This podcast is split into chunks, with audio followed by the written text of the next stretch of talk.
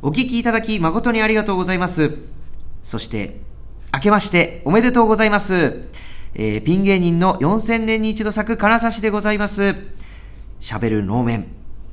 えー本日はですね、2024年1月の3日、ね、新年一発目の収録となりますね。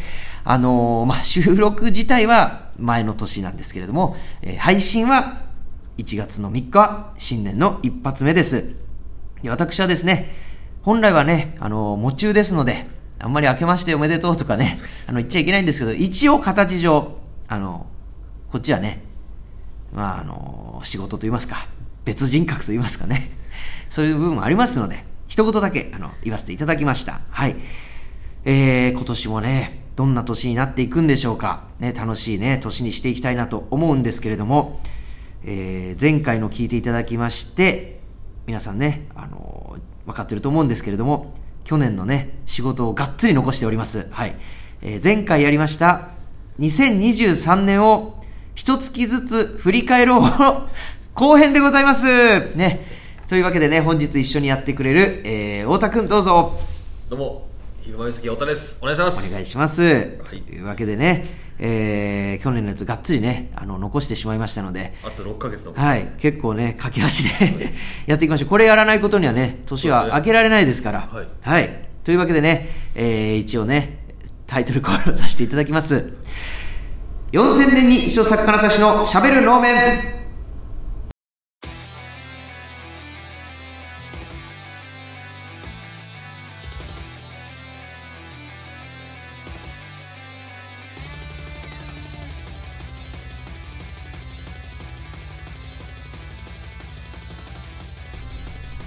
はい、というわけでね、始まりました、しゃべる能面でございます。ではね、えー皆さんどういうふうにね、新年を過ごされてるかわからないですけれどもね、私もね、まあ、きっと、実家とか帰ったり、また奥さんの方のね、実家に行ったりとかね、してると思います、その時は。えーそしてね、ライブもぎっちり年末も入れてますし、新年もそれなりにぎっちり入れておりますので、えー1月3日からおそらくライブだね、僕は。はい。U&C のライブ、はい。この日は出てます。はい。あー U&C もね、7月の3日からよくやるよ、本当に。でですね、次の日、私、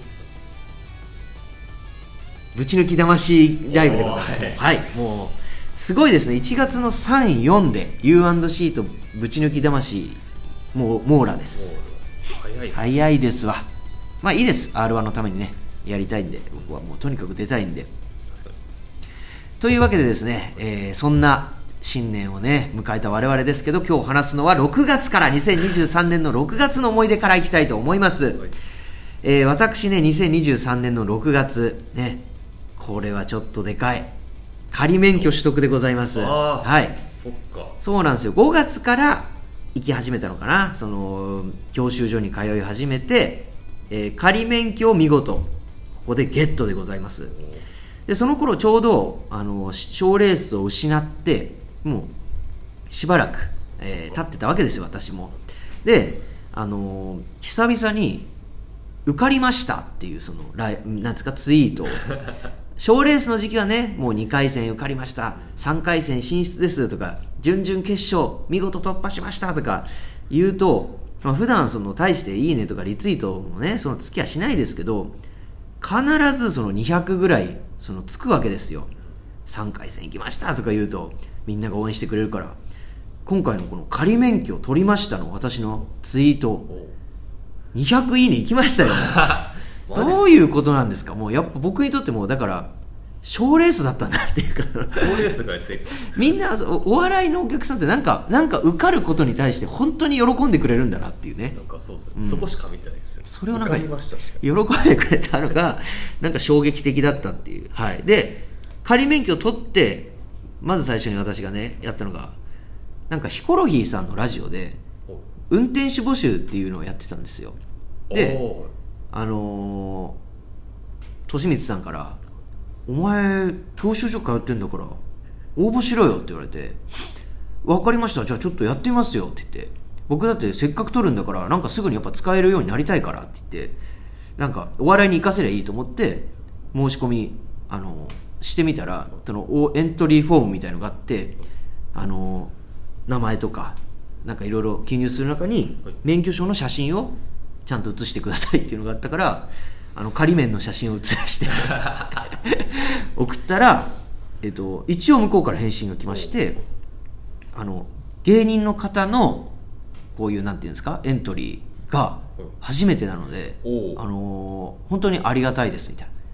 であの今もしその受かったら面接に次のステージで進むとで面接に進んでその次のステージで何なんか何個かその予選があって決勝に進むみたいな。で、まあ、金指さんはあのーまあねおそらく進むと思いますのであの事務所の方にそのよ面接の様子をあの配信する可能性があるので、あの出演の許可をあの取っといていただけますかみたいな風になってたんで事務所にあの仮面を取ったのであのそのヒコロヒーさんの運転手に立候補しましたっていう。食ったらもう事務所もちょっとまあ驚かれて。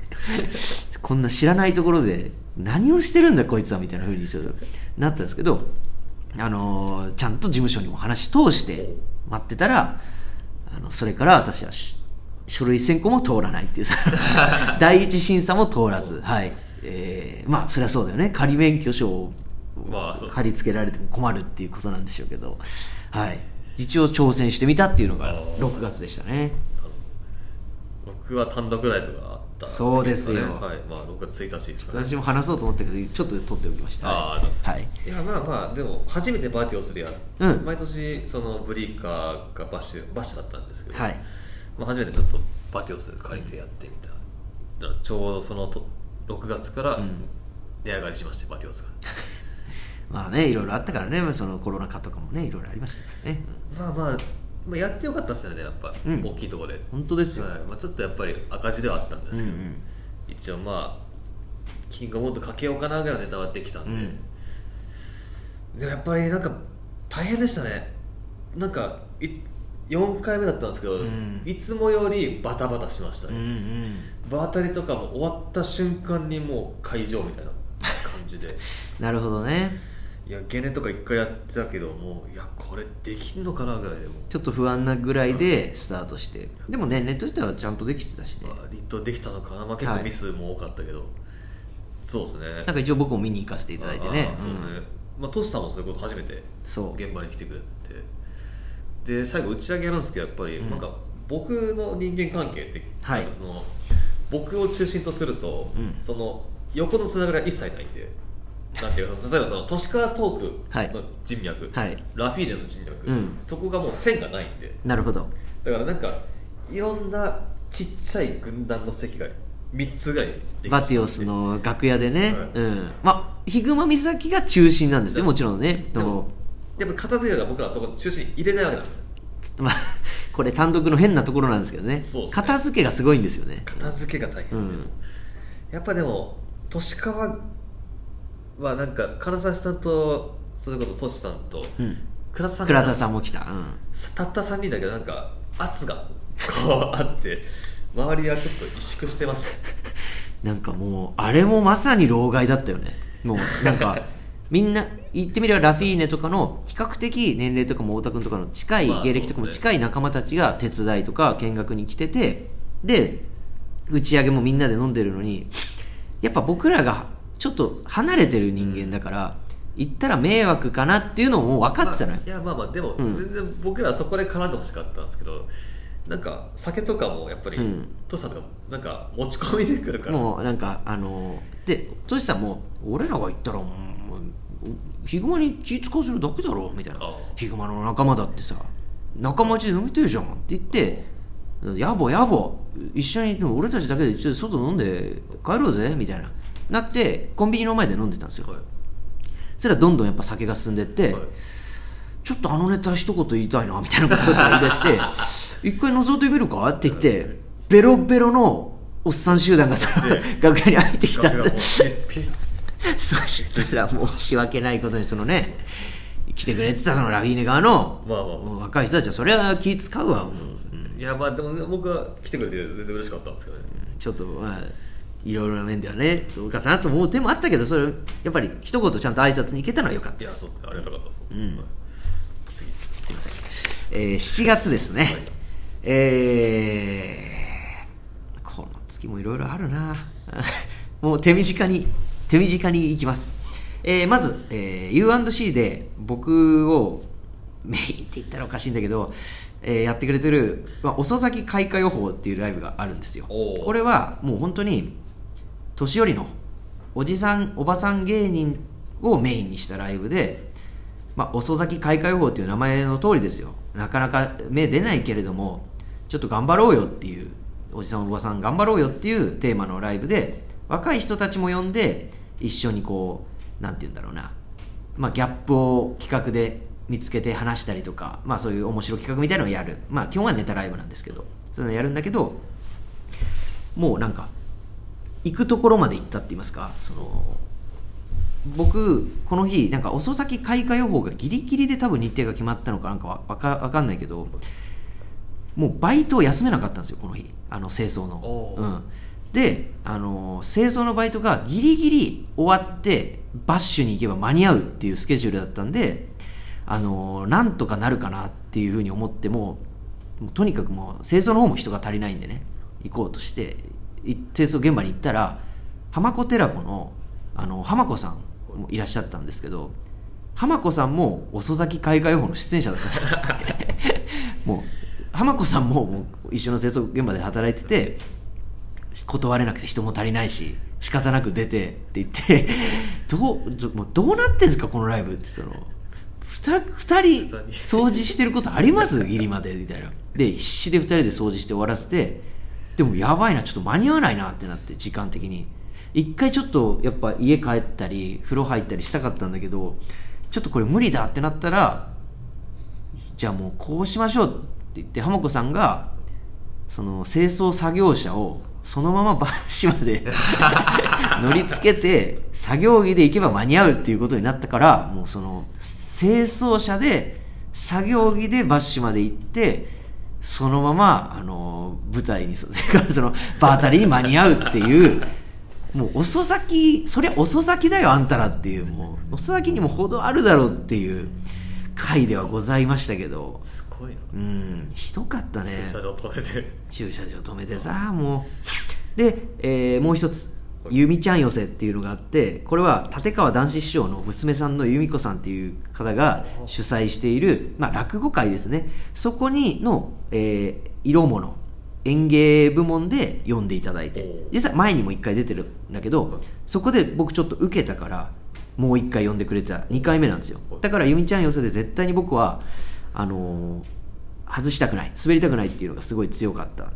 だから結構もう気合が入っててがっつりネタもなんか、まあ、78分用意してって落語だから尺が長いから、うん、で行ったらもうそのオープニングトークで男子師匠の娘さんですからもうなんかやっぱりその男子師匠のイズムをがっつりついでるっていうかなんかもうそのマリファナっていう単語を言ってめちゃくちゃ受けてたんですよ。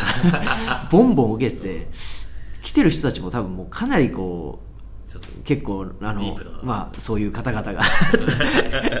ってるからもう必死でこう頭働かせてちょっと今日のネタだと弱いぞってなって後半部分をなんかそのメインのボケの部分をもうワードを全部マリファナに変えて やってみたらそれが功を奏して受けてもう本当になんかちょっと自分の中で一仕事したっていうか芸人として結構こうひりつくうん、すごいですね器用ですね一一いやもう本当にいっぱいいっぱいよ。頑張ってやったけど、まあ、ひりつく一日だったけどなんとか受けて終わったから、まあ、今回の「みちゃんの寄せ」もこうこなせたっていうかなんとかクリアできたっていうので、うん、よよくやったよっていう。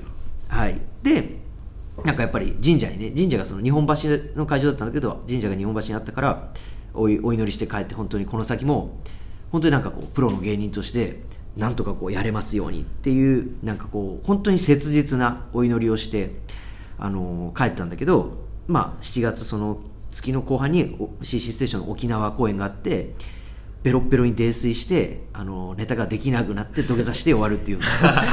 もう本当に何一つプロとしてこうこなせなかったっていうもう本当に上上下の激しい7月でございました。モダンチャンネルにデジタルタトゥーとして載せるんだよあの人たちが。本当に。どうしかしてるんだよ小田君は7月はどうだった？キングオブモンド1回戦ですね。おおまさにその月。だから毎年本当は後半に出てたんですよ。その本当に1回戦の最終日ぐらいに。はい。でそれはちょっと怖いからもう早めに終わらせたいと思って2日目ぐらいに出して、うん。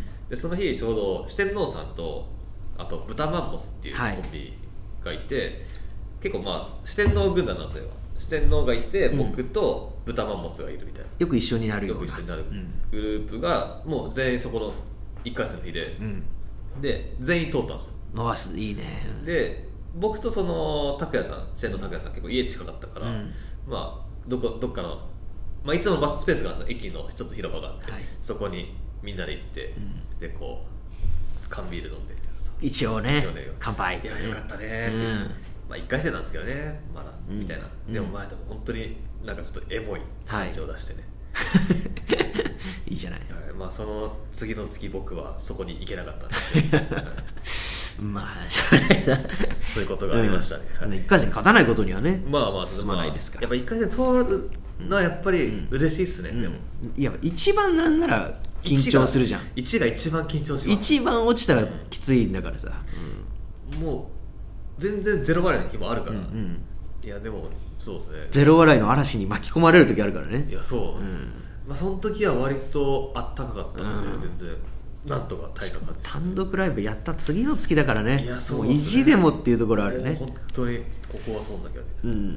感じでした、ね。いいと思います。はい。えー、では夏ですね。8月でございます。はい。これはね僕の中でもビッグトピックスですね。お金指君、えー 初めてですね。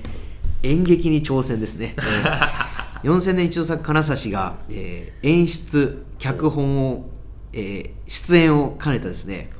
機械清掃員という舞台を私が書きまして まあ明るい炎っていうね、宮本さんと大和さんの2人ね、3人で芝居をやってみるっていうね。すごいトリオですね。そうやってみたんですよ。これは CC ステーションでいつもそのえっ、と合同演劇をねやってたんだけど宮本さんがやっぱ基本的には主役みたいな感じでやっててで僕もちょっと悪い嫌なやつパートみたいなのでいつも一生懸命やってたからこの主人公と悪いやつのその2人で何かやってみようかっていう感じになってでまあ僕にねちょっとやってみませんかっていうことを主催者の方も言ってくださったんでやったんだけど、まあ、まさに今このねスタジオ A 福区民センターでですね 大きい部屋を借りまして、えー稽古もしてまあやってみたらねこれがまたなかなか楽しくてやっぱ芸人だからみんなさ器用だからさやっぱすぐセリフも覚えてくれるしさがっつりやってでも本当になんかお客さんも楽しんでくれたしなんか喜んでくれたなっていうのがあったんだけど結局なんかもう僕が病気なのか分かんないけど終わった後さいっぱい語らいながらさ酒飲んだりしたかったんだけど今日の芝居は良かったねとかつぶち抜き魂後に入れてたんだよね。なんでだよ。信じられない。自分が作演出脚本出演の魂の舞台やったとぶち抜き魂。入れるかねと一番飲みたい。ねでもさその演劇なんてもう酒飲むためにみんなやってるようんそうよ。あいつらもうみんなそのさ終わった後の酒が長いんだからもう、まあ、時々。でもさ小道具も一応自分が大量にもう持ってってできる限りモップとかさなんかいろいろあったんだけどそれ持ってバッシュまで行ってで金沢氏がすごい荷物持ってきたぞと思ったら一個も使わないで寝てる どうなってるの？場所取るだけでで打ち上げは一応そこに出てた浜村さんが。いやいつもの。浜村さんが本当に本当にあれは嬉しかったよ。浜村さんがぶち抜き魂終わった後それじゃあ2人で機械清掃員の打ち上げやろうぜって言ってくれて 路上で缶ビール一緒に飲んでくれたっていうね。あれ本当にありがとうございますっていう感じで。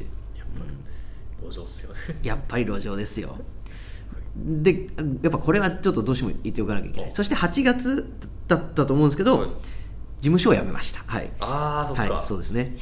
なんかこの辺りでなんか僕の中のいろんなのが刺激されたんでしょうね。なんかそのうん本当にいろいろやりたいことをなんか意外にやってるしこういうねいろんな地方も行くし演劇もやるしなんかライブはライブで一生懸命頑張ってるし、うん、その反面なんか、うん、事務所には何のねまあ恩恵も僕からもたらすことができてなかったとかいろいろな考えがあっての、まあ、対象ではありましたけどここでじゃあフリー芸人になったということです、はい、僕もツイッターで知りましたね。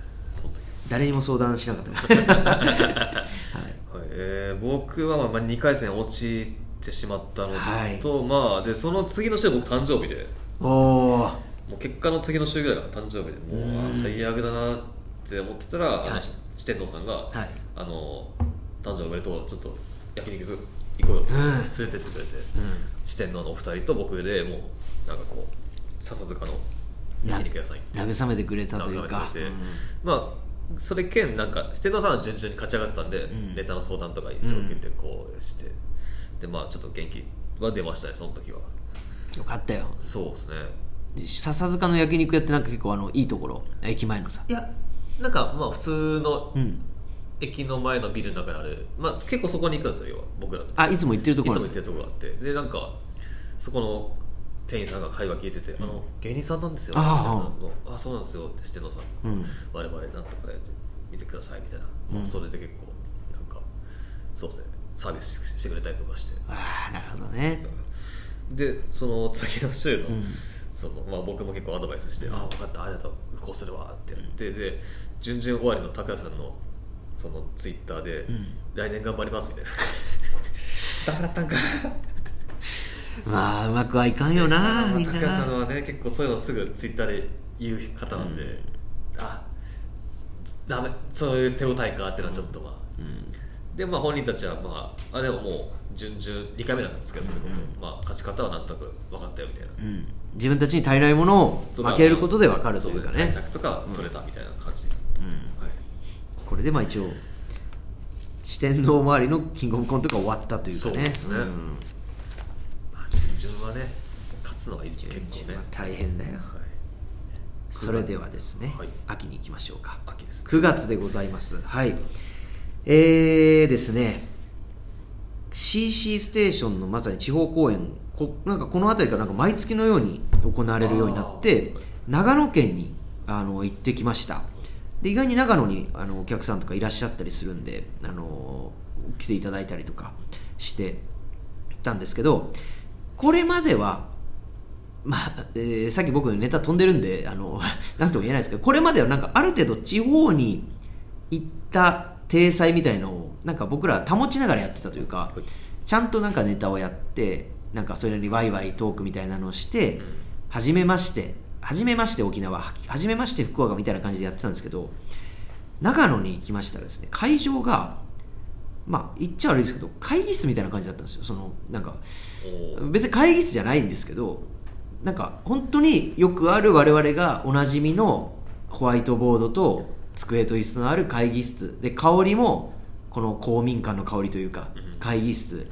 でお客さんの数も会議室入るぐらいの感じだったらなんか多分ちょっと僕らの中でスイッチが入っちゃったのかもしれないですけどもう初っ端からなんかズンズンぽいぽいの G 小野が脇がなんじゃないか説みたいなのを 誰かが言い出してもう裁判脇が裁判みたいなのやったり。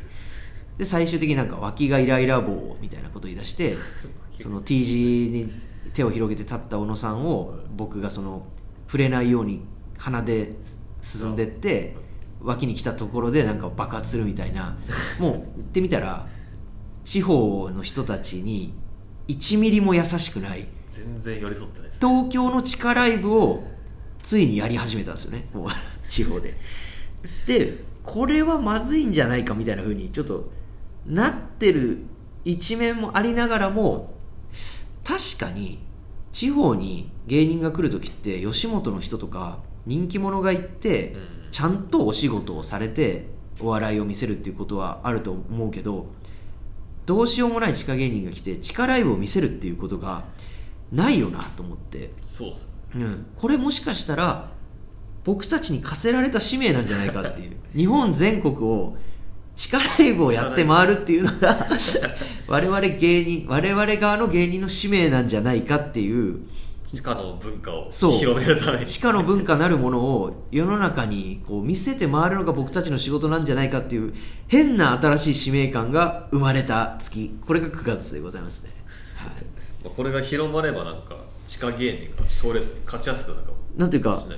日本にそうそうですね。そのファンが増えると思うんで、うん何事もやっぱり始まらないと、はい、やってみないと分かんない。えー僕はあそうですね。あ僕はまあそれで m 1にシフトチェンジして、はい。漫才ライブを。早いよね切り替えがもまあでももう9月なんでもう言ってしまえば結構、う m M1 1がの後半の方で事務所ライブ前にハーモニックホールを使って、はい。漫才岬というライブを、はい。でそこにトム・ブラウンさん、おおえー、三日月川さん、えー、内まつげさん。すごい。でカントリーズをうん。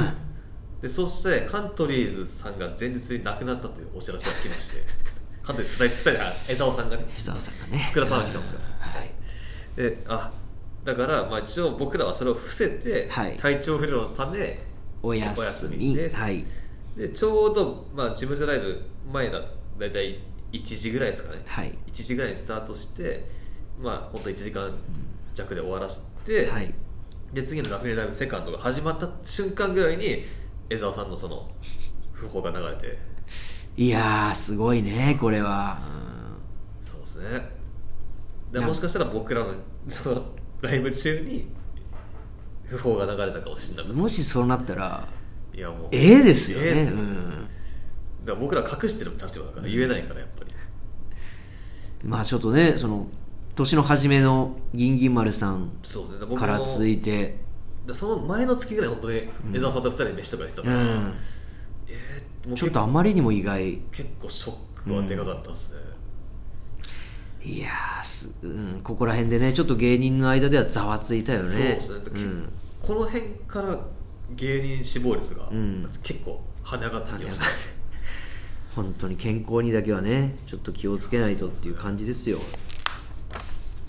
はい。で10月ですね。はい。えーまあ、このラジオがスタートしたのが確か10月、そうですね。はい、9月に収録9月に収録して、うん。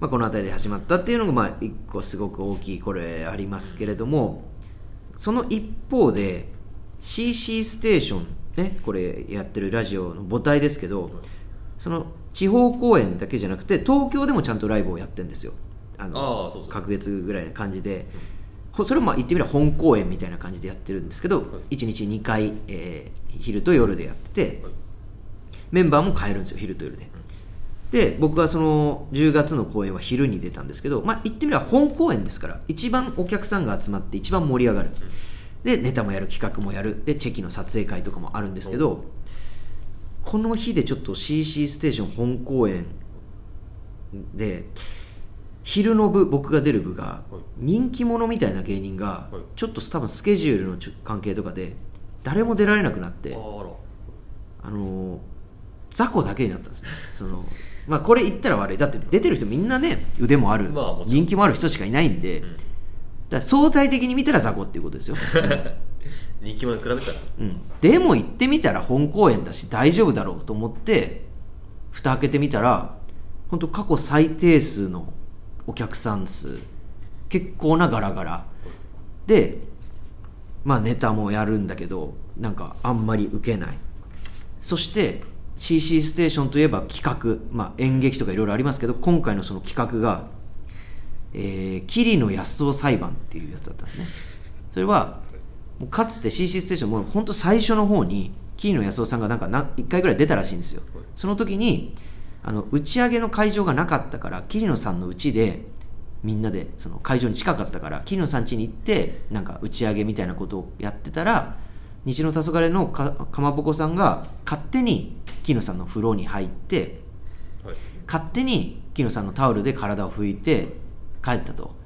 で終わった後そのタオルを洗おうとしてみたら 思いっきりうんこのその 跡がべっとりついてたっていうことに対してもう激怒して木野さんがまあ怒ったっていうことをがなんか解決しないままおあのなんか宙ぶらりになってたらしい。だからそれをあの解決させます。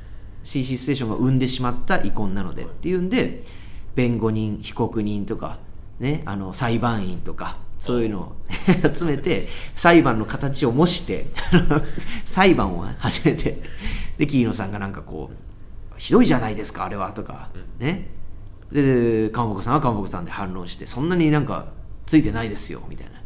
裁判員はどうあの時の状況はどうだったんですかみたいな。ねがっつりやったらですねあの企画中にですねお客さんが立ち上がって外に出ましてで、まあ、トイレにでも行かれたのかなと思ってたんですけどそこから一生帰ってこなかったっていう。もう本当にあの来るところまで来たなっていう、はい、CC ステーションなんか僕は勝手にいつもお客さんいっぱいいつも大盛り上がり。のね。チェキババンバン取ってギャラもらって帰るライブだったけどあメンツとやりようによっては大変なことになるぞこれっていうのを なんかちょっと痛感させられた、はい、回だったっていう。まああと北海道にね行ってああ、そっかその太田君のアドバイス、故郷であるね北海道だからアドバイスもらったけど酒飲み先輩たちのせいで一個もそれができませんでしたっていうのもありました、はい、こんなとこですかね10月、えー僕はまあ浅草で10分滑ったのと それも話したね。あこれ話したのとまああとはあそうですねあれ、衣装をなくした日として好きですね。衣装をなくした。で僕が本当に事務所ライブ終わりに、はい。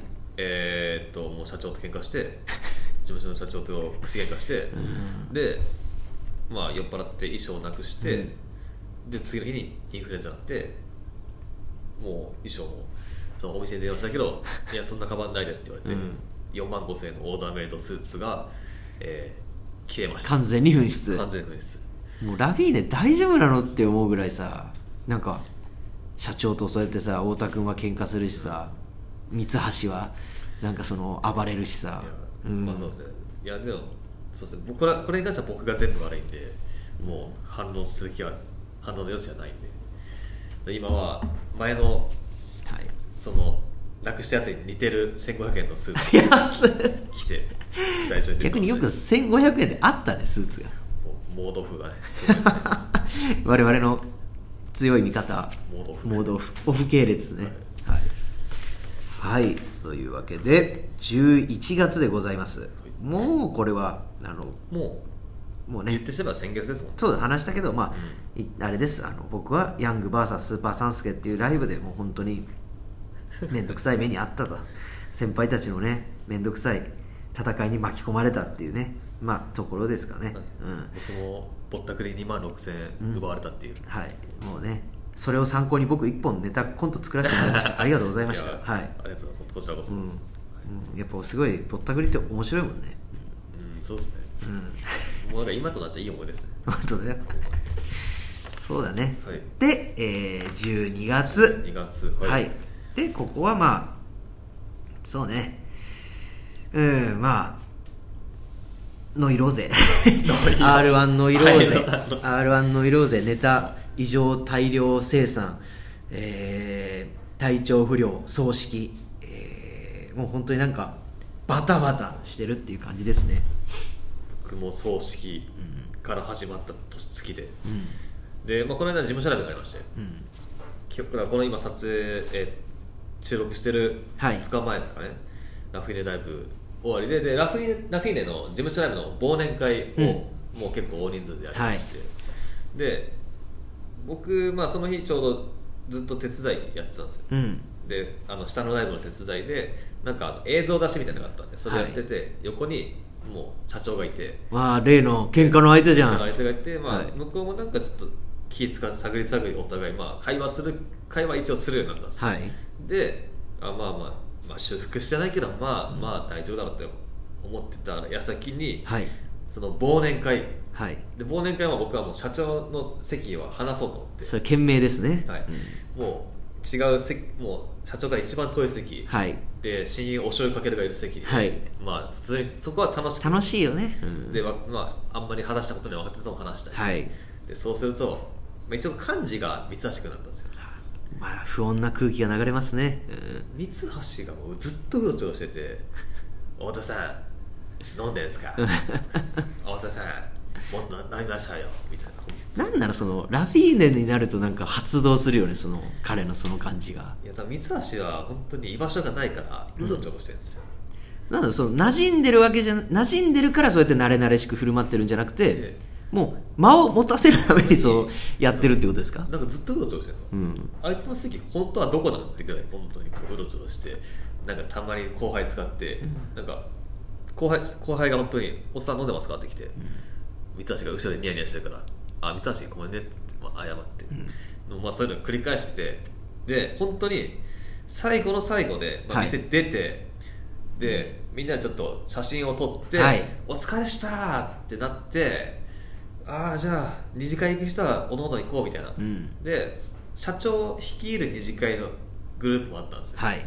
でまあ僕そこからそっちは行かないかなって思って、まあ、他の他で二次会行こうかと思ったら、はいでたまたまその三橋社長、うん。俺の並びになっちゃったんですよ、うん。帰り道がこえ？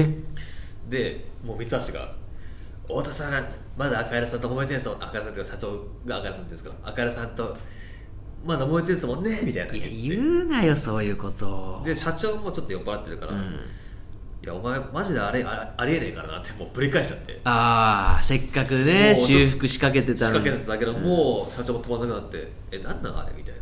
で俺はもうずっと「すいません。はいすいません」っつって。で三橋はその社長と一緒に二次会行くから「太田さんも来てくださいよ」っつって「いやいいや行くわけないじゃん」っつって。もうお前もいてさらに煽られてもう最悪な空気で。いやだから僕もこれきっかけで、はい事務所辞めるかもしれない。マ待ジで。ってくれよ。マジで。もうここを最初のこの発表の場にしない方がいいんじゃないか、まあ、いやそれぐらい不穏な空気になりましたよ、もうなるほど。社長にいや僕一応謝罪はい。LINE を送って、はい。なんか上辺だけの LINE 来たけどさみたいな。もう。わーそこまで言われたうもうもう信用できないからお前のことみたいな。言われて。うわなんか社長も社長でなんかあれだよね。言い方きついっていうか、僕も社長の地雷を踏みまくってたんですよね、うんその時に多分。で三橋も煽るから。なんか煽った三橋もなんかヘラヘラしてもいやしょうがないですよねこいつみたいな。X で見たけどねみんなの集合写真さ。なんか三橋君だけやっぱはしゃいでる感じだったすごい。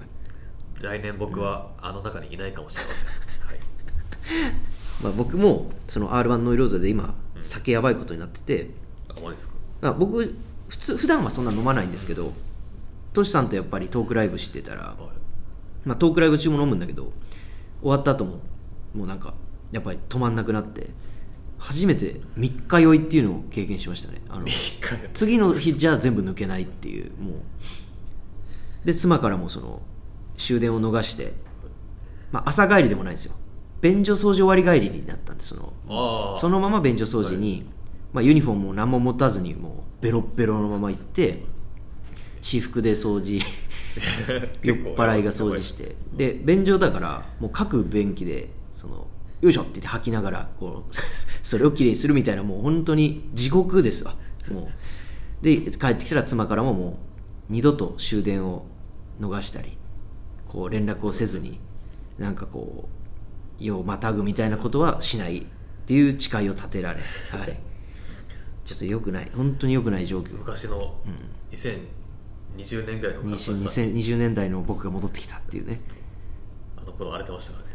結局に2023年太田君も僕もなんかいよろしくない終わり方。結構僕に僕そうですね。なんか後半本当10月ぐらいからガカガカガカってきて。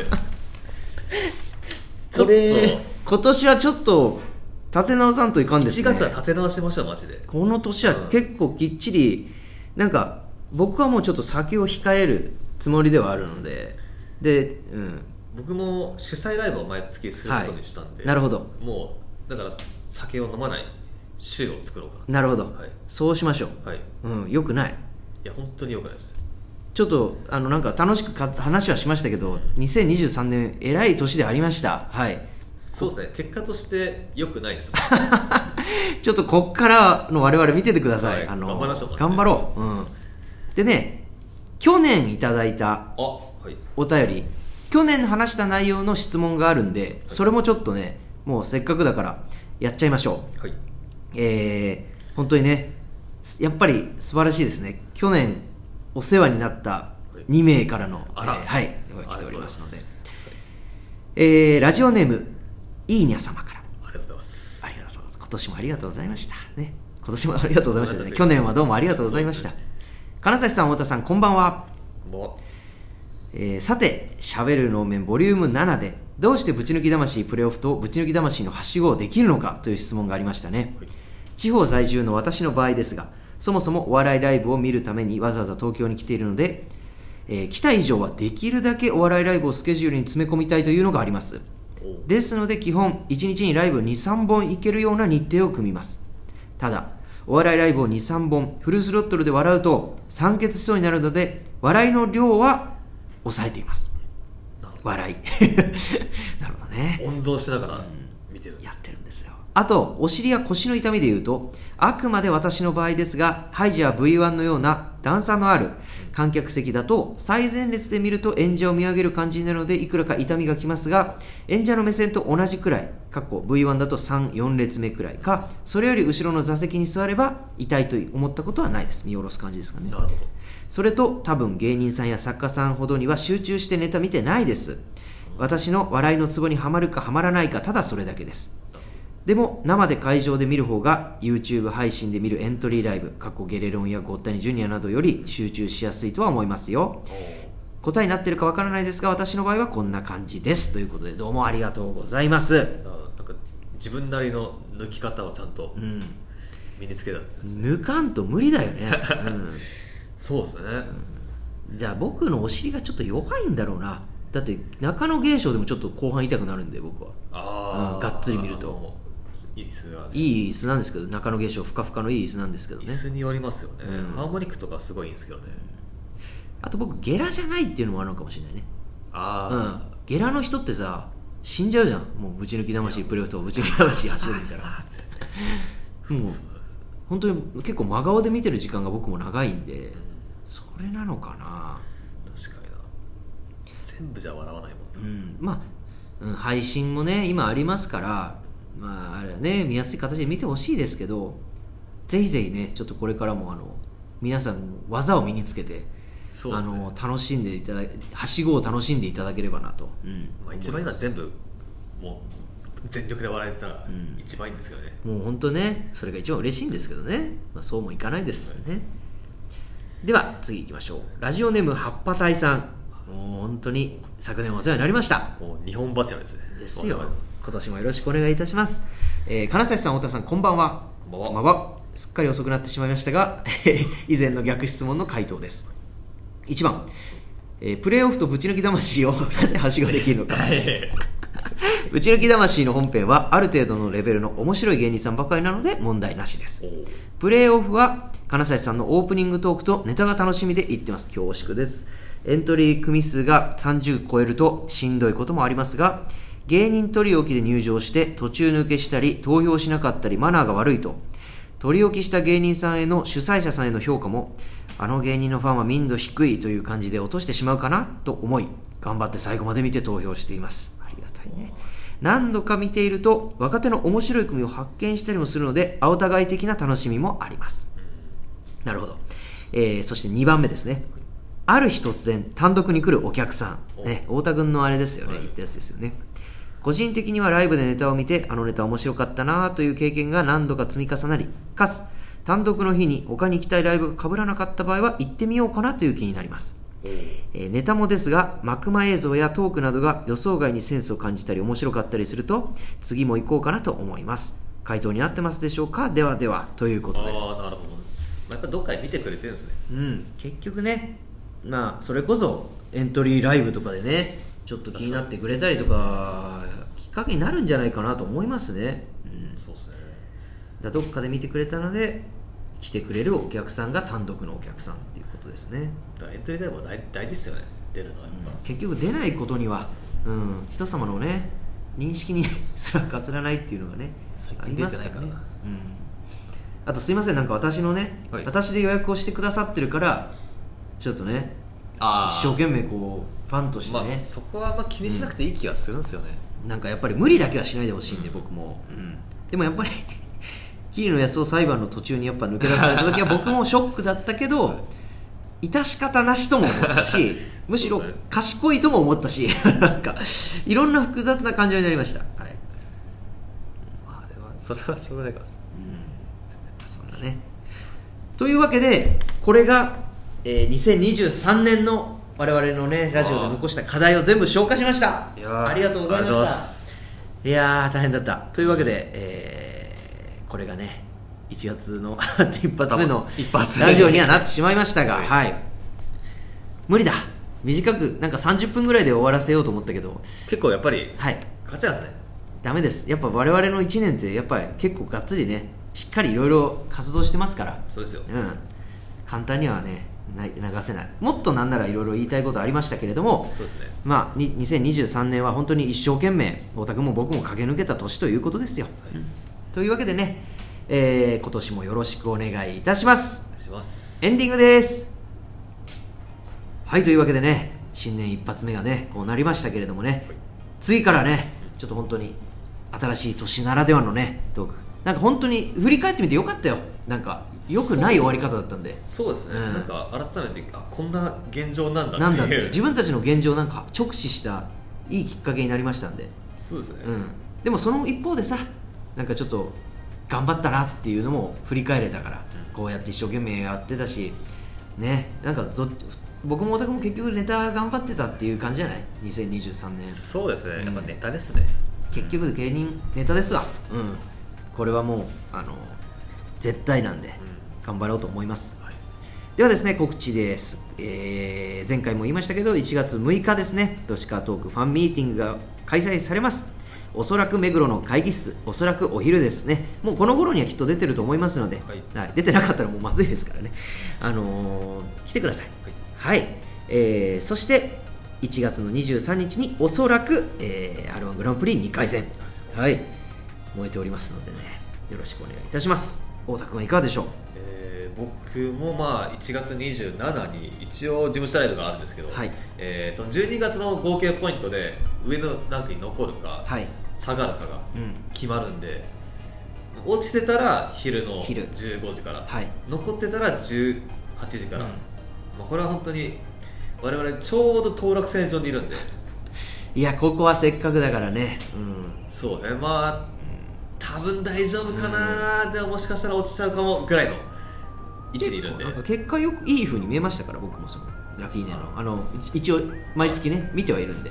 なんか妙にホンダライダーがハマってきたのかとかいろいろ思ったりとか、まあそうですね。剣崎さんもハマってはいるんで今うん、でもなんか噂によると剣崎実全然ハマってないっていう声をを聞いたりもするんで。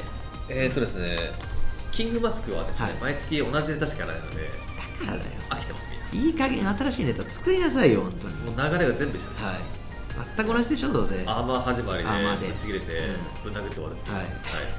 それは笑わなくなるよ 全部一緒です。はい、というわけでですね、えー今年もお便りいっぱい、えーお待ちしております、えー毎週水曜日の夜10時頃配信がね、えー変わりませんので何でも結構でございます、えー fm 那覇 .cc ステーション gmail.com までお寄せください。それではね頑張りますのではい引き続きよろしくお願いいたします。